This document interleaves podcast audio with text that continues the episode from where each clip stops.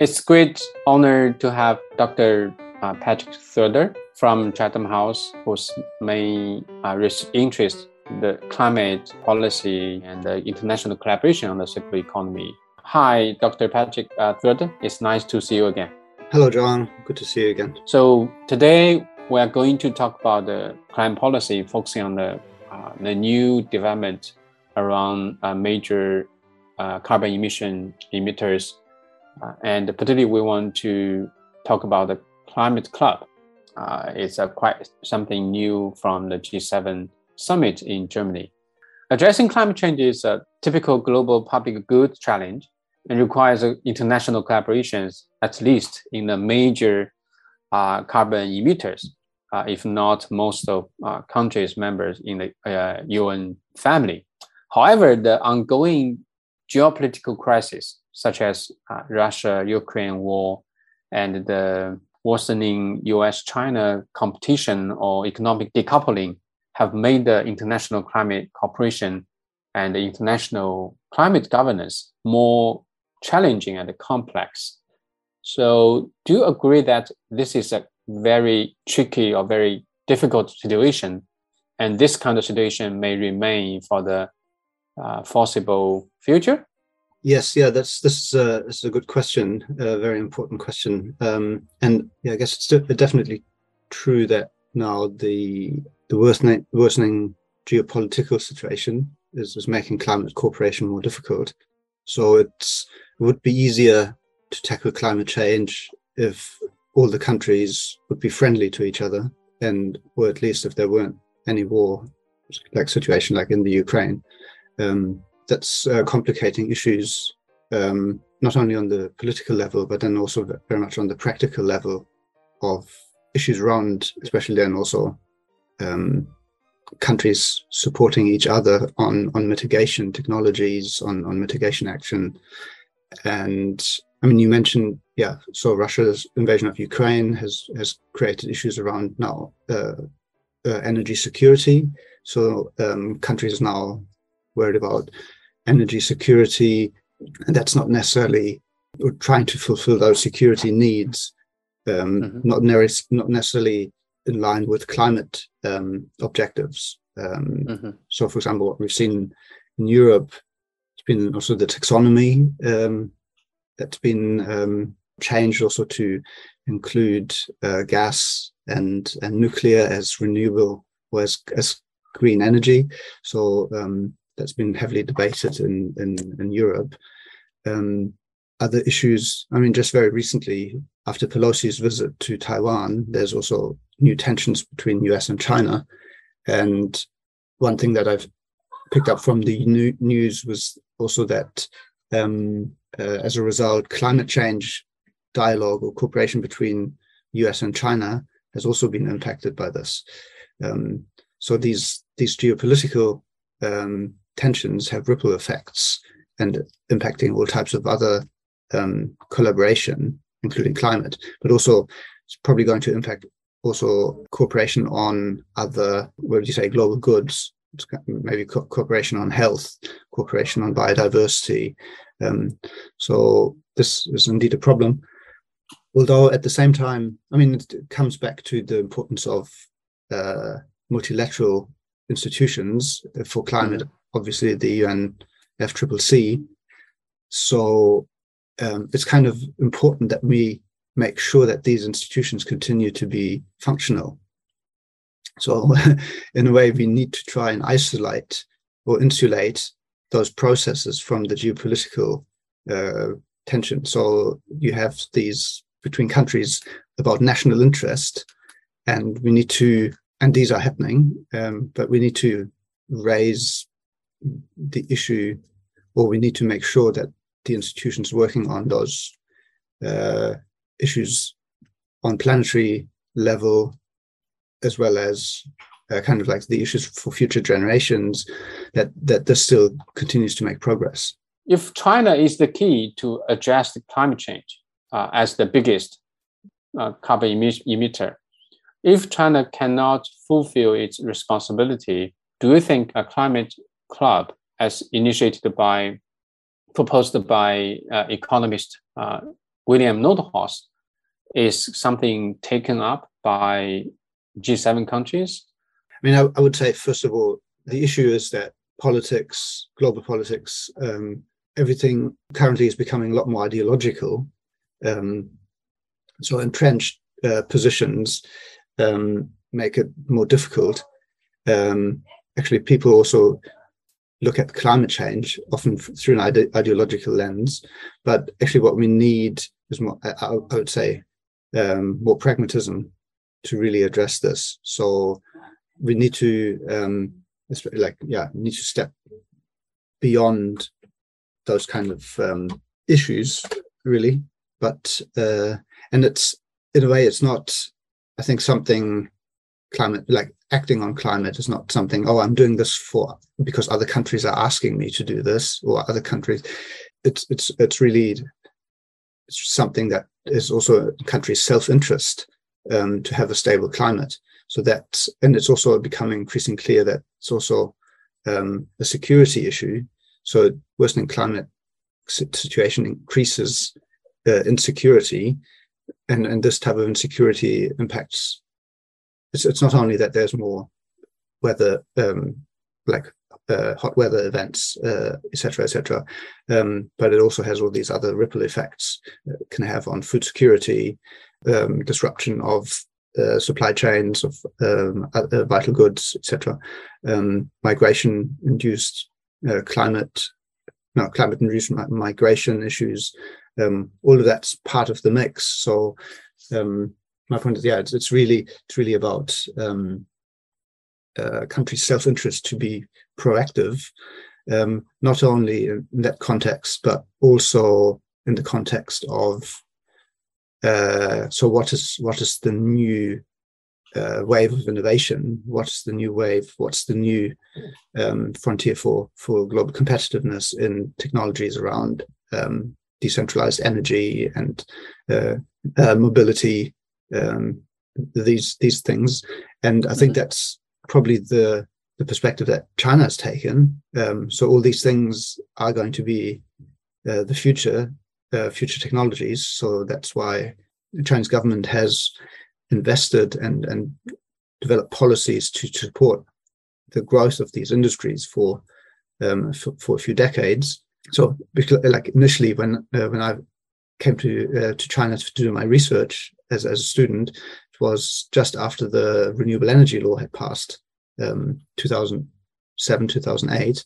And so my, my research question was, is this law going to um, drive acceleration of renewable energy in, in China? And um, looking both at the application of the technologies, but also the development of um, kind of industries to produce these. And I think the findings, I've only looked at a shorter window of like five years after the policy, and that's already 10 years ago. So mm-hmm. um, if we look back again now, we definitely can say these policies have been really um, key to drive the development of China's renewable energy industry. And even while I was doing the research, there were the, the, the issues that emerged was kind of these um, the growth of Chinese PV manufacturing and beginning to dominate also or to um, to start in dominating imports or exports to the to the European Union and Germany in particular. Mm-hmm. And mm-hmm. back then, there's already these discussions about is China going to take over in terms of global PV manufacturing. But then, when it comes to the climate club that you mentioned, mm-hmm. Mm-hmm. I think so. One and uh, one reason here is now also the question. Okay, we need to cooperate or we need to focus more because of these um, also for these technologies. It's not purely about, and it comes back also to the ideological geopolitics. So all these, all the, the idea behind this club is not only to mitigate climate change, but also to stay ahead or um, to be able to compete um, or to reclaim uh, some some form of the uh, uh, leadership that China has in terms of the manufacturing of of critical um, technologies that are going to be even more important over the next decades. So I think I think what that means, I mean, in terms of the in terms of the club, okay, you have the G7 countries who are doing this, and if we see um, so this divide um, growing stronger, um, the split, if you want to say, between okay, maybe um, liberal democratic countries and authoritarian countries um, led by kind of the US China conflict is, is on the top of that. Um, if that's getting worse, um, it could be the option.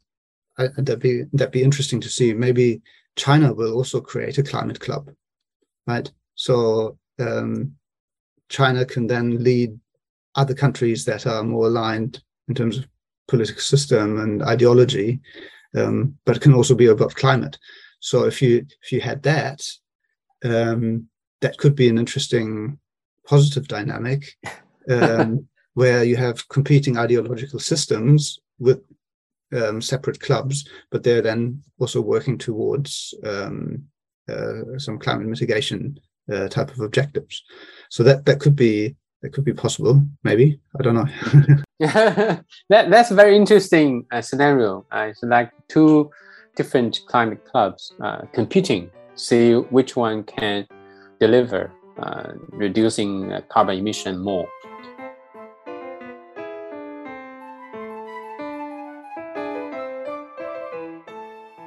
So I think, uh, you know, according to my understanding, uh, the Club is based on the trading benefits because trading is a driving factor to uh, pursue the prosperity of society. Uh, it's also one of the major reasons China can become richer than before, become the second biggest economy because China uh, built up the very strong manufacturing foundations and to export so many different things. And U.S. was China's biggest partner of trading. Now the EU is the biggest partner of trading. So in this case, when different uh, major economies are making efforts in either curtailing the inflation rates like US or supporting short-term economic growth by increasing financial liquidity or uh, building more fossil fuel facilities like in China. So in this situation, how do you think the climate commitment, particularly the NDC uh, by 2030, uh, could be uh, problematic?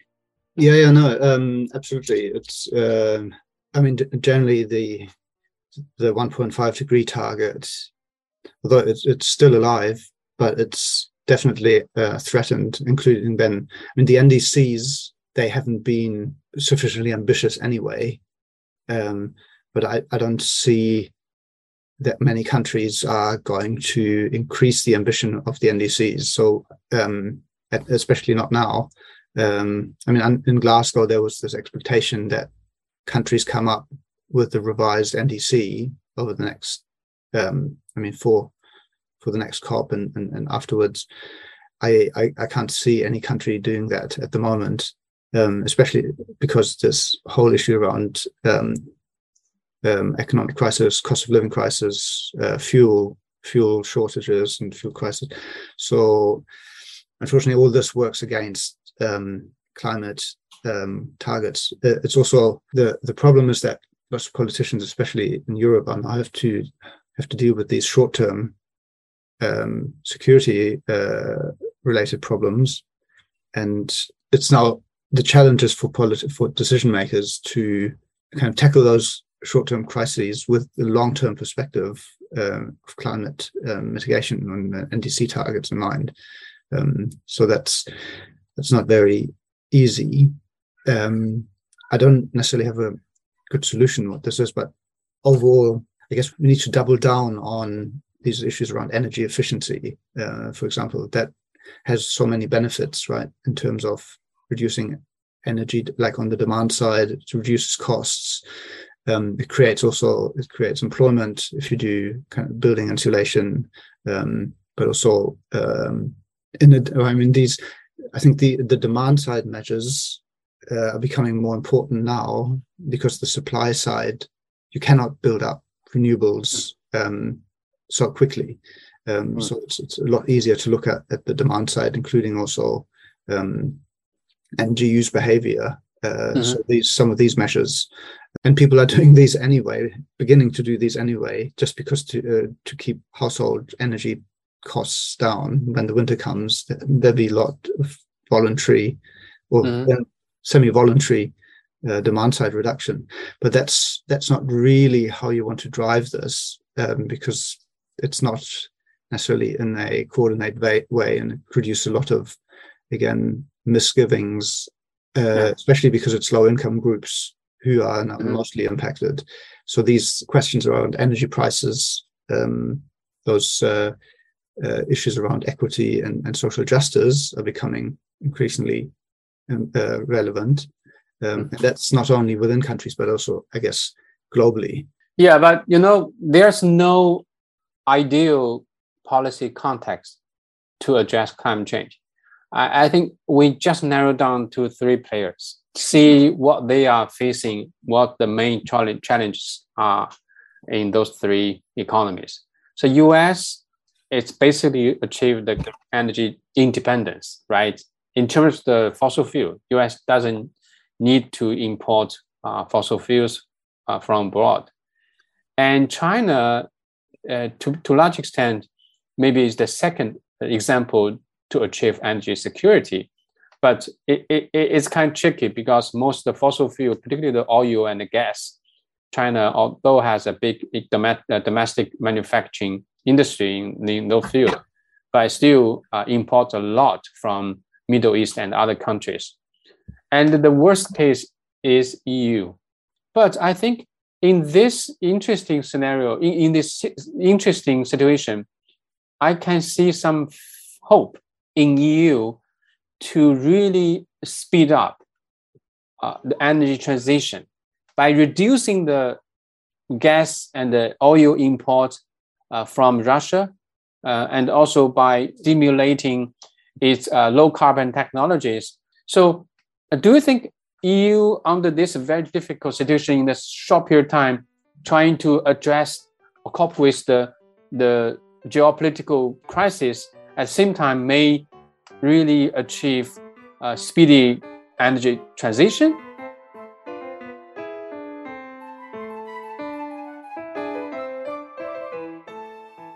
And that, yeah, I think um, there will be a shift, um, and it's, it's, I think the crisis is accelerating this. So people's um, people's thinking is also changing, um, perception towards electric vehicles, um, etc. So the, the question now is, yeah, to have the right policies to, put, support this um, this shift. Um, so I think consumers, they're not. Yeah, I think the main concern is cost. So if there's policies that that can make these um, uh, behavioral changes easier and facilitate that, then then we see a more rapid adoption of of the low carbon um, uh, technologies in mobility, but but also in in, in, in buildings and in, in the energy system, uh, etc. But um, I mean, the the the other question, I think that's that's coming up in Europe, is okay as as we are trying to wean ourselves off from um, Russian oil and gas, uh, etc., and and accelerate um, clean energy transition? Um, are we creating other dependencies? Because obviously, renewable energies have also supply chains. Um, right? They depend on a lot of new materials, critical metals that need to be mined uh, around the world. Um, then they're manufactured, as we talked about it before. A lot of the manufacturing is is, is in China. Um, so some of the discussions um, that have followed is oh are we are we now increasing our dependency on um, on China or other countries with like um, unstable governance? I mean, one one example that's often mentioned is cobalt the, from the DRC, um, which is needed for a lot of batteries um, if we want to ramp up electric vehicles. So there's there's these other new relationships that um, uh, for example, the EU is now building um, in the short term to secure maybe additional um, uh, gas uh, imports from Middle East, uh, etc. Then in the in the medium to long term, right, other relationships with countries to be able to have these um, build up these new supply chains. And yeah, so the, the question then uh, with China again often is, but okay, if for example, if there's war between US and China, that's then going to disrupt also all the um, uh, the supply of um, the renewable energy technologies uh, that we need. So that's in a way a question that people discussing. I think that's also why the climate club might might be looking at okay how how how can we build more capacity in Europe to manufacture those um, those things. Um, that's also related uh, to semiconductors, for example. Um, mm-hmm. And semiconductors are also key for kinds of renewable energy technologies. Um, mm-hmm. Because I think the issue is okay, trying to rebuild uh, or trying to build up all this capacity obviously increases costs. So it mm-hmm. doesn't make the energy transition cheaper. So you might have this sense of security, but because it's economically economically maybe not the best solution. So how can we how can we both in China and Europe, because it's also in in, in China's interest um, mm-hmm. to have continue to have these um, relationships um, on the supply chains. Um, uh, how, do we build confidence um, and ensure like more stable geopolitical relations, so that the the costs of the energy transition uh, remain affordable? So if everybody goes for self sufficiency in renewable energies, um, that's unlikely to happen. Um, so the self self sufficiency idea is is um, sounds nice, but um, I don't think can can be achieved. Um, that's why we again need to emphasize the importance of cooperation between countries. Mm. Yeah, but if we talk about the renewable technologies uh, um, only, I think if we put that broader, like uh, low carbon technologies, I do think uh, there are some challenges in facing the three players. At least I think uh, the US is trying its best to decouple with China in many ways. And the EU might be reluctant to do that. But I don't think uh, EU will uh, continue its old way to work with China closely in trading and economic collaboration, because I think uh, regarding uh, energy transition, climate collaboration, national security, or geo- geopolitical situation will play a bigger role. So I think uh, we are talking about the three big players. If the three economies, to large extent, can sustain themselves, and uh, do you think it's a good thing uh, to address climate change? I think it could be. I think there's a difference between self sufficiency and sufficiency.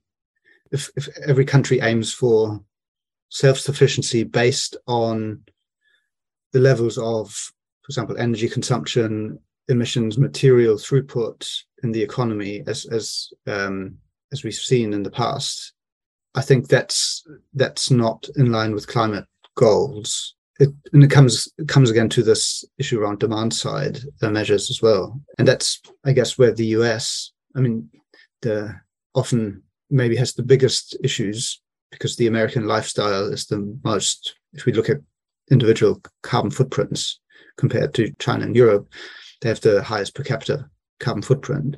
So that and that's where the sufficiency aspect comes in. I think there can be self-sufficiency if there's also this um, notion of sufficiency uh, basically um, coming down to like changes in behavior so very simple um, issues around it goes beyond carbon technologies but also mobility behavior uh, diets so obviously we know to achieve climate uh, mitigation we also need to shift not only the way we um, produce and consume energy, but it's also related to what we eat. So we need to shift to sustainable diets. Um, and that's, I mean, that's happening that you have these trends um, towards veganism or plant based um, type of uh, kind of meat substitute. But uh, I think this kind of shift for the US will be harder than for Europe and, and China um, because in the past, both China and Europe have, have been facing these issues around scarcity. so there's this kind of mindset that something there's this kind of level of uh, how how much how much is enough. Yeah. So that's that's something that will be important. And that's then also where where the topic that i'm working on comes in also with the circular economy uh, basically we need to become a lot more resource efficient generally um, and that's that's again also where everything connects to everything else um, around um, waste generation um, recapturing so because you can see also the circular economy supporting this type of self-sufficiency in mm-hmm. terms of um, recovering critical materials that are used in, in new key technologies. Um, mm-hmm.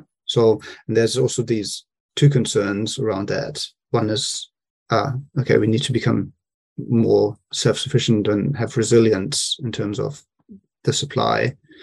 But again, also this uh, kind of then contradiction in terms of oh, how can how much can we actually achieve through circular systems in terms of self-sufficiency without mm-hmm. addressing um, the overall levels of materials that go into into production and consumption. Yeah, I think if we if we consider those aspects as well, um, there could be some uh, some positive dynamics coming coming out of the geopolitical um, crisis at the moment. Yeah, yeah. Thank you, uh, Patrick. It's really pleasure to discuss with you on those um, issues. And I, I, think under the new geopolitical context around the world, uh, we are definitely uh, need to look closer to the uh, national actions. Um, now we talk a lot about China's EU and the US. Uh, I think uh, in next COP in Egypt, uh, this year, we will have more information from members of the UN to report their NDCs to see whether there are more big emitters raising up their targets or they keep it as before, uh, as same as, as the previous uh, year. So uh, thank you again. Yeah, thank you very much, Sean. It was great to talk to you and hope we can speak again in the future.